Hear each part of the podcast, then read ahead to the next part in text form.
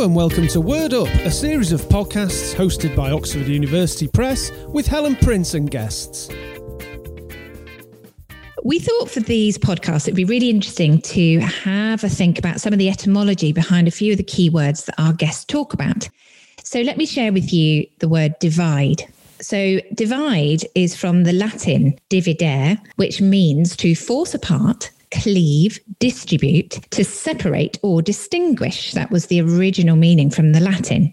In the 1640s, we got the phrase act of dividing. And then in 1807, in American English, we've got the meaning of divide coming across in the separation between river valleys. It's quite a nice image. I always think if we've got a little story behind a word, it helps us understand and hang on to it. And then in the late 14th century, the meaning came across as to sever the union or connection with. That's the first time that meaning came across, meaning disunite or cause to disagree in opinion. The mathematical sense of the word came around in the early 15th century, meaning the operation of division. And then the phrase divide and rule, first seen around the 1600s, and was one of the sayings of Machiavelli.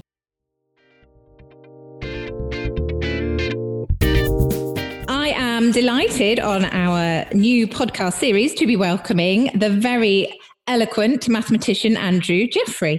Um, Andrew has had a very distinguished career, just been teaching for more than 20 years. He's worked as an inspector, a lecturer. He's a prolific author of some fabulous books and a wonderful math magician and speaker at illustrious events. Andrew, welcome to our podcast.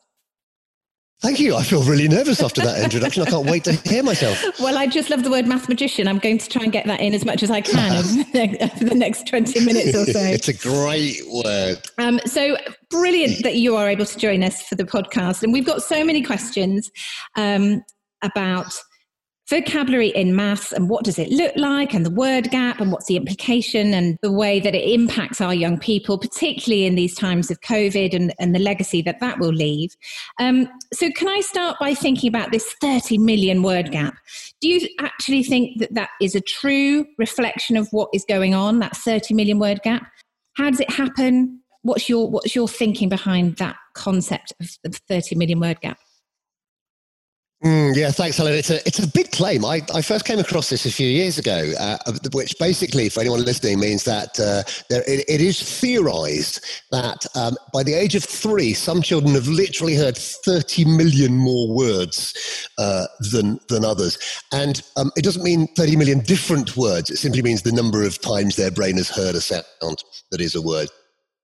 I as far as I can tell, and this isn't my particular area of, of expertise, uh, speech and language, but it, as far as I can tell, it was a fairly small study, but it has been replicated.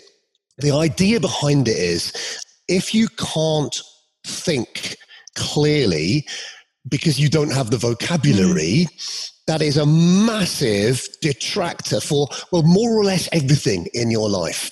So, so the word gap, whether it's 30 million or 20 million or 10 million, is, is kind of by the by. The, the real issue is that we know vocabulary is very much linked to uh, economic uh, background. It's very much linked to future success. So I think we owe it to our children to make sure that this gap is closed and closed quickly. Absolutely. Yeah. So that's a really interesting way to start this podcast because obviously our focus today is thinking about maths, but the the wider picture, what we have to contend with is the context, of course, that our young people are sitting in. Yeah. Mm. So that contextual information is really vital for us. So, okay, what's this got to do with maths then? Because isn't that just numbers?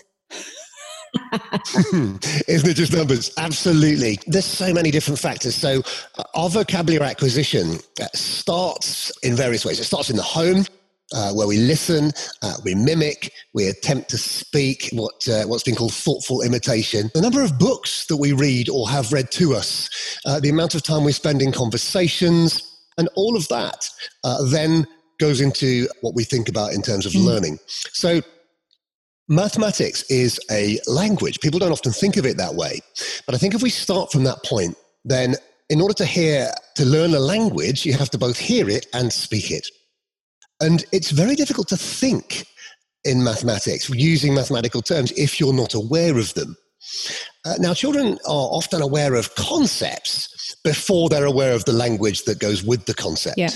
So that, that has implications for how we teach. So, for example, I, I get the idea of behind the sofa or behind uh, mummy long before I know the word behind. Yeah, absolutely. Underneath or in the box. And so we should really associate language to concepts, to ideas. So children need to move, do, describe, and and all of those things help yeah. them. It's almost visceral, isn't it? That concept of language becoming part of our um, experience physically in a classroom setting is so important to try and get kids active and engaged and learning and doing. And the vocabulary almost transmits by osmosis in those in those situations. Do you think there's something that's specifically difficult in maths about the word gap? I do, yes. I guess I guess a couple of things. Firstly, this idea of um, homonyms. The word net means something different to a fisherman, uh, a fisherwoman, yeah. uh, a footballer, or a mathematician. Consider just consider this sentence. Uh, Mrs. Moore shared her takeaway while reading the Times.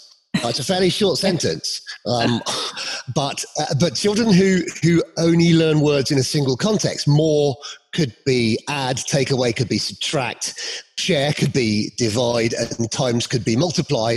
And in that one sentence, we're sort of implying four different things, none of which are actually true. So uh, that's the first point. The point that uh, ch- words that children thought they knew suddenly take on a different meaning. Um, a line, um, a row, uh, all sorts of things like that. Uh, other examples would be um, take away, as I've just said, uh, square. You, know, you think about square yeah. uh, and all the, yeah, a, a number, uh, all these, there are words that just seem to mean one thing yeah. round, yeah, round the corner. And suddenly we're talking about round, edge, side. Yeah. Yeah. Um, all of these things are really difficult. So children are having to relearn words that they don't know. That's the first thing. The second thing is they, they get introduced to words in a way that is akin to trying to trying to hang a coat up in midair. There's literally nothing to hang it on. You you have it will just fall. And so I think one of the um, habits that I think is not always helpful in, in a maths lesson is the idea of inc- introducing technical vocabulary into a learning objective. So let me give you an example. Today we're learning about square numbers. Yeah. Well, that's a really unhelpful thing to say, I think, because that's saying that's giving this children this word square, but but nowhere to yeah. hang it. Yeah. Um, I'm, I'm, moving my arms, even though I know this won't be video. I'm just, I'm just, I'm literally hanging it's very my coat impressive. in I can see you've hung that coat really nicely. Well done. You're going on the star yeah, chart, Andrew. Like You're going Mr. on the star chart. Oh, stick at Mr. Miyake. um, so, so yeah, so just, there are two things. So it's the um, uh, lots of new words that uh, I thought I knew and now suddenly mean something else, and also words. I mean, even words like twenty-three. What do you see when you? What, what picture do you do you conjure up? Um, can I make a, an, a parallel with reading? Yeah, absolutely. Obviously, that's an area that you know loads more than I do about. So, um, the way we teach children to read is by giving them books with no words yeah. in, right? That's a really yeah. strange thing to do, but it makes absolutely perfect sense. And the reason is, um, I, I, I mean, down, I, I, I live in Brighton, and uh, the public transport is you know, pretty full on. So there's all the children around here have been on a bus long before they know what a bus is. They, they learn about bus by what I call the principle of kinesthetic investment. Oh, I like that. So, like you said, it's visceral. Something, yeah, have it. something we do, something we actually uh, do. So they go on a bus and then they learn because they hear someone say bus and they can't say it themselves yet. They'll say buh or whatever. Buh was one of the first words our first child said. Uh, but they love it. They love going upstairs. They love going to the front, right? Absolutely. and, and then and then they see when they see a picture of a bus, even though it's tiny, like tiny, tiny, they know it's a bus because they can scale that to the experience they've yeah. had. And then, and then they um, see a cartoon of a bus, which doesn't look real, but they can relate it to a bus. But then they see a B, a U, and an S later, and that's really hard. There's nothing bus-like about it. So, in other words, to learn to read, you have to go through this concrete and pictorial visual yeah, phase. Absolutely, and we um, and we often and, take away those pictures too soon. Oh, totally. In maths, it's the same. In maths, it's exactly the same. So, language is. Uh, it, it's not the first step. Experience mm. is the first step, and listening to language. And then that, of course, gives step. us another area of divide because that cultural capital experience that our young people have and others don't have plays such a such a part of our experience before we even get to a classroom setting. Oh, that is so sad, isn't it? Um, there was a there was a study in 2013, I think, that said um, even by the age of two, even by the age of two, uh, you know, children in different socioeconomic groups display dramatic sort of differences in their vocabularies. Yeah. Isn't that awful? Uh, so we have to, I think, we have to mitigate that. Uh, Laura Kolker, who's a brilliant uh, author and early years expert, I'm sure you know, um, she said something uh, which absolutely resonates with me. We have to, as teachers, advocate for equity. That's nice. I thought that was a marvelous yeah. thing.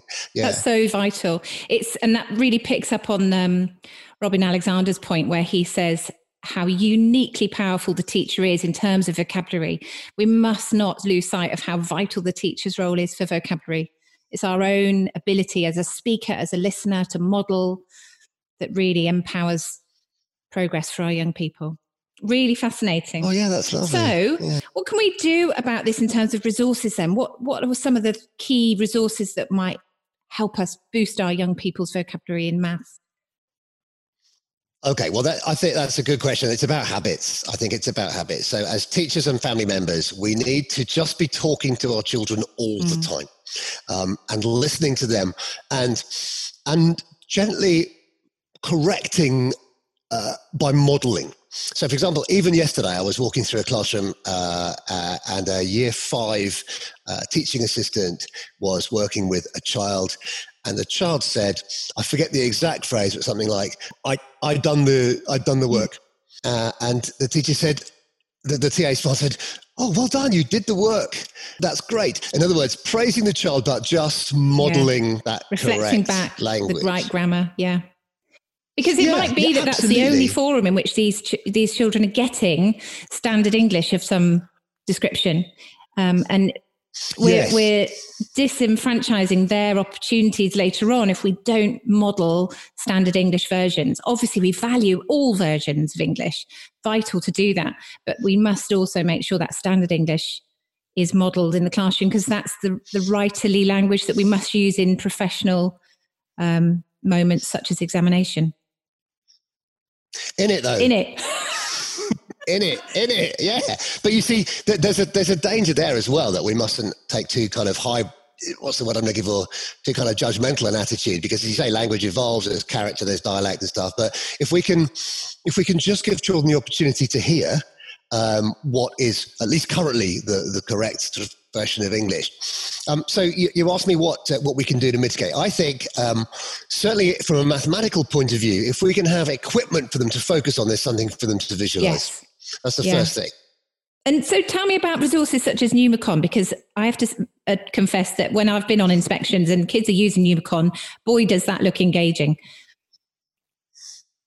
It is um, engaging, and you wouldn't have thought that it would help with vocabulary, but it actually does. I think they've produced a report to that effect. Um, but the reason it does is uh, probably best explained by uh, have I got time for an anecdote? Oh, we love an, an anecdote. anecdote anyway, we love an anecdote. Yeah, we love an anecdote. I am slightly over anecdoty, but it but it helps me make sense of the Anecdoty, that's another word I'm writing down. I like that one too. anecdoty is going straight in the dictionary. There we go. You should model that. You see, you should reflect that back to me as anecdotal, Andrew. All right. So two years ago, I am in a year one classroom in Rome doing some moderation. And I come across um, a lovely rug on the floor, which is 100 square. Can you imagine how envious I was of a 100 square rug? In Rome. Uh, my wife has made it quite clear in Rome, my wife has made it quite clear that we're not having a hundred square rug uh, in our house, but I still love her. Anyway, on the um, on the windowsill of this classroom is a box of Numicon shapes. And I said to the nearest child near me, as, as I tend to do, oh, what, what are those? And he said, they're numbers. I said, Are they really? How interesting. What's this one? And I held up the, the, the shape that represents the number eight. And he said, That's an eight. And I said, I thought that was an eight and pointed to the carpet on the floor. He said, Oh, they're both eight. I said, oh, let's put it on there then. So we put the eight on there. And I pointed to the number below the eight on the 100 square, obviously the 18. And, and I said, which piece goes there? And he looked at me with a kind of raised eyebrow, who's this stupid man? And said, there isn't one for 18, you have to make it. And I said, oh, how could you make it? And he said, with a 10 and an 8. And, and I went, okay, fine. And I, I started looking around the rest of the room. And I came back a couple of minutes later, and what he'd done was amazing. He'd started to cover the 100 square. Each number had the right bits of Numicon. And what he'd noticed was that uh, below the eight was uh, 10 and an eight, then two tens and an eight. And, and he was able to um, verbalize what he was doing to his friends because they had a shared image to look at. Just like if you and I had both seen a film, then we could talk yeah. about it because we have the same image. Now, shared experience. My, uh, yeah. yeah, completely. My tutor at university has uh, he recommended a book uh, years later actually he recommended a book um, called thinking as communicating by anna sfard and it really changed the way i think about language helen because uh, it basically says that thinking well we, we tell children to think don't we? Come on come on you can do this you've got this yeah. come on think. We don't really tell them what that means. And and when i was challenged i didn't know what it meant either really. Um, and yet i've been telling kids to do it for years. It means have a conversation with yourself right? Oh that's good. Yeah have a conversation with yourself. yes, literally and as you have that conversation, you're using language and you're using experiences. So, to go back to your question, what can we do? We can make sure children have plenty of experiences. That kind of maybe gives you a bit of a clue as to why um, you know social mobility has you know has an mm. impact because they don't maybe have the same opportunities to see things and places and i mean there's an estate near here which is terribly sad it's two miles from the beach and a, a significant percentage of the children there have never seen the sea and that's that's really yeah, really yeah. sad. It's, this, it's the same here. I'm in Torquay and uh, I'm working oh. with a oh. school down in Camborne at the moment, and they're saying exactly the same. Young people have not been taken to the beach and you're drawing on you're drawing on those shared experiences of what does sand feel like? What's it feel like to put your feet in the mm. water? You know living in devon as i do near the water in torquay and working with school in camborne they're telling me that they've got kids who don't have that shared experience of what does it feel like to hold sand in your hand? What does it feel like to put your toes in the water? And yet they're just moments from the sea. So yeah in terms of shared experience that's i think that's one of our biggest challenges in school to trigger prior learning, to, to, to talk about, you know, imagination and thinking, you need some concrete remembrance of things you've done. And that cultural capital divide can yeah. be quite significant. Talking about um, talk in the maths classroom, I'm, I'm a huge advocate that, that talk is our biggest driver for, for delivering enhanced vocabulary in the classroom. Is is talk in the maths classroom important? And and if it is, what should it look like? No, it's not important at all. yeah, it's the most. Uh, it's the most important thing. In fact, um, Louise Pennington, who uh, you I believe is coming on yes, as a guest yes, uh, in another very episode. Exciting. Um, She's great. She wrote a very interesting article about um, maybe language is the fourth arm of uh, what we call in maths the CPA, concrete pictorial abstract That's idea. not Star Wars creature. Uh, and, and, I think it's. Tr- it just sounded a bit like it. But so language, um, again, I think it, it, ties back very nicely to this Sfard idea that um, thinking is communicating. So what we have is uh, a situation in a math class where some children, there, there are basically five groups of children in a class. There are the ones who who sit there and just aren't able to understand you or access either because of language barriers or because of your, because even English is a second language, so they've got all that going on. The translation takes up so much of their working memory, um, or, or, because there are so many gaps, they're not mm. ready. You know, uh, you can't tell a child to run if they can't yeah, walk, yeah. etc. So there's those children uh, who just kind of look a bit blankly. And then there's the second ones who, who actually are, are just smart enough to pretend they're thinking. All right, so that's quite good. Uh, they kind of put on their thinking yeah. face. Uh, and then there's the ones who are actually thinking, and you can tell the difference between those two groups because that their eyes are moving. If they're genuinely thinking hard about something, their eyes will move, which is fascinating. And then there's the ones who just go, me, me, me, pick me, pick me, which are, you know. And then there's the ones who go, 12, the answer's 12. And all of those children. That's it, we've got the whole, whole classroom in front of us now. I can see them all. You can, and, and, every teacher who I tell this to goes, "Yep, I've got all five of those uh, in my class." But we have to we have to make sure that all of them get a chance. And so, one really really effective technique is to not ask the whole class a question, but to say, um, "Tell your partner the yeah. answer." to this.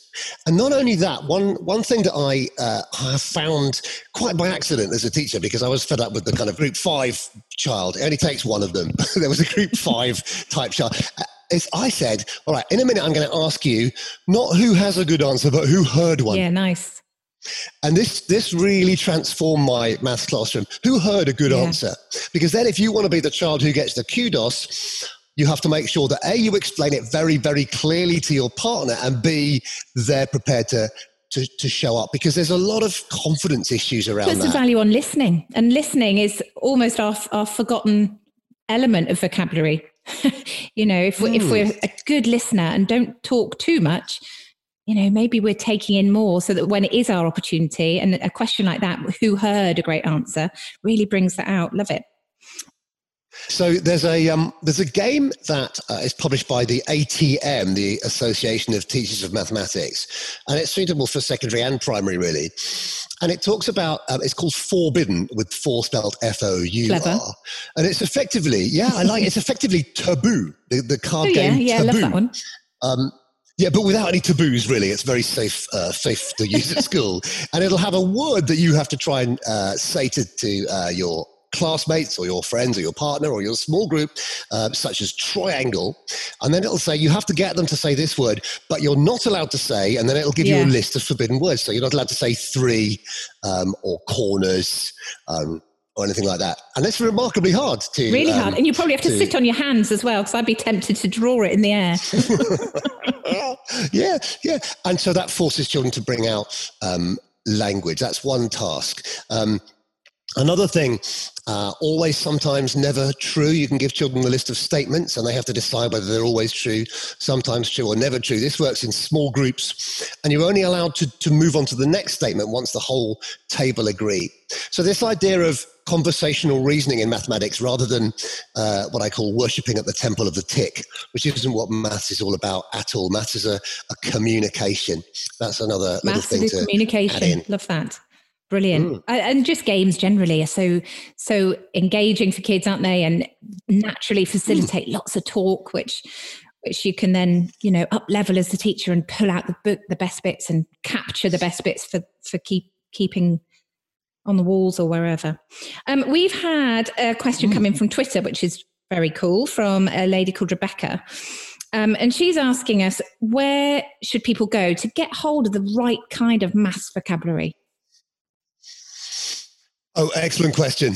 All right. So um, there are math dictionaries out there. Um, those people with an Oxford OWL subscription, of course, there's an online version available. Here's a plug um, for something that is uh, entirely free for anyone to download off my um, website a vocabulary list. I've only done it for uh, the primary curriculum. Um, if anyone's interested, let me know and I can do a secondary one at some point. But I basically went through the national curriculum, the 2014 version, but the current version, and uh, and picked out all the new vocabulary vocabulary that's, that is introduced in each year group uh, one to six. At the time I wrote it, early years foundation stage was still being finalized. It was still in consultation, so I haven't done anything uh, around that yet. Um, incidentally, uh, early years teachers will all know the importance of, of language, describing. Language is everything yeah. to children because it allows them to have a hook to make sense of things. Um, but yeah, this um, it's a primary vocabulary book. Uh, it's a PDF, so it can be instantly downloaded and um, it's free. Awesome. Uh, so you just literally go to go to my website andrewjeffrey.co.uk and uh, you'll search around you'll find the primary um, vocabulary book so that's one thing it doesn't though rebecca have definitions um, so for definitions, you do need to go to those uh, online uh, dictionaries and things. Textbooks are usually not infallible, but textbooks are usually very good for explaining the names of, of terms, which just allow you to think things through, really. Because the problem with maths is it's such an abstract idea. Yeah. If I say cat, cat, you can draw yes, it. you can hold it. Um, hmm, you can. But if I say uh, double, that's a really difficult thing to either draw or say or think. Yeah. So, so we have to have. Unless you're um, in a pub, which uh, none, none, of us are at the minute, but it, it, helps if you're in a pub. Oh, it's a little bit early. Yeah, a little bit early for a double. Although I've just had a double cappuccino, so that's something. Oh, double, double cappuccinos all the way. Awesome.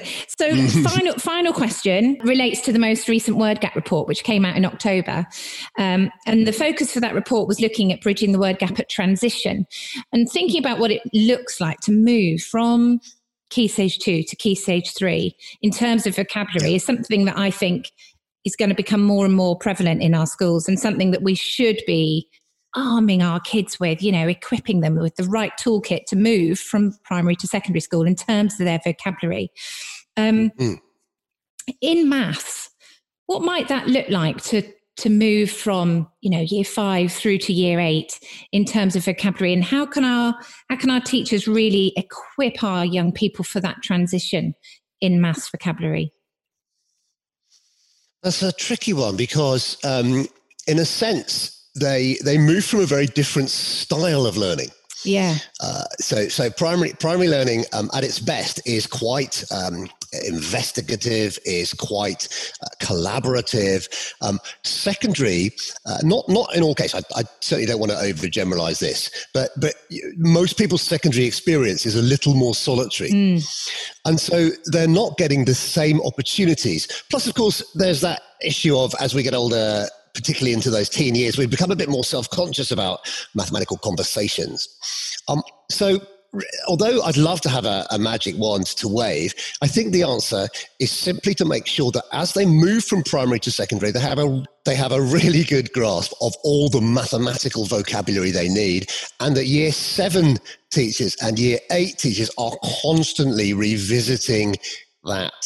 You see, there's a there's a focus in primary schools on um, or, or sorry, so focus in year four, I should say, on multiplication tables, because that's when, uh, well, present circumstances notwithstanding, that's when eventually the year four multiplication test will become uh, a compulsory thing. Mm. But it's almost like once they're off once the pressure's off, they do them less. I, I, think if I was a year seven teacher, I'd be still doing um, language tests, multiplication tests every day. There's nothing to stop you doing a um, uh, math word of the week, yeah. for example, yeah. uh, math word of the day, uh, and just repeat it. And repetition, um, it's it's not sexy or fashionable, but actually good old fashioned repetition, re- repeated recall, spaced recall. Those are the things we know the brain holds on to. So if you hear the words, you'll remember them. Yeah. If you use them, you'll remember them even more.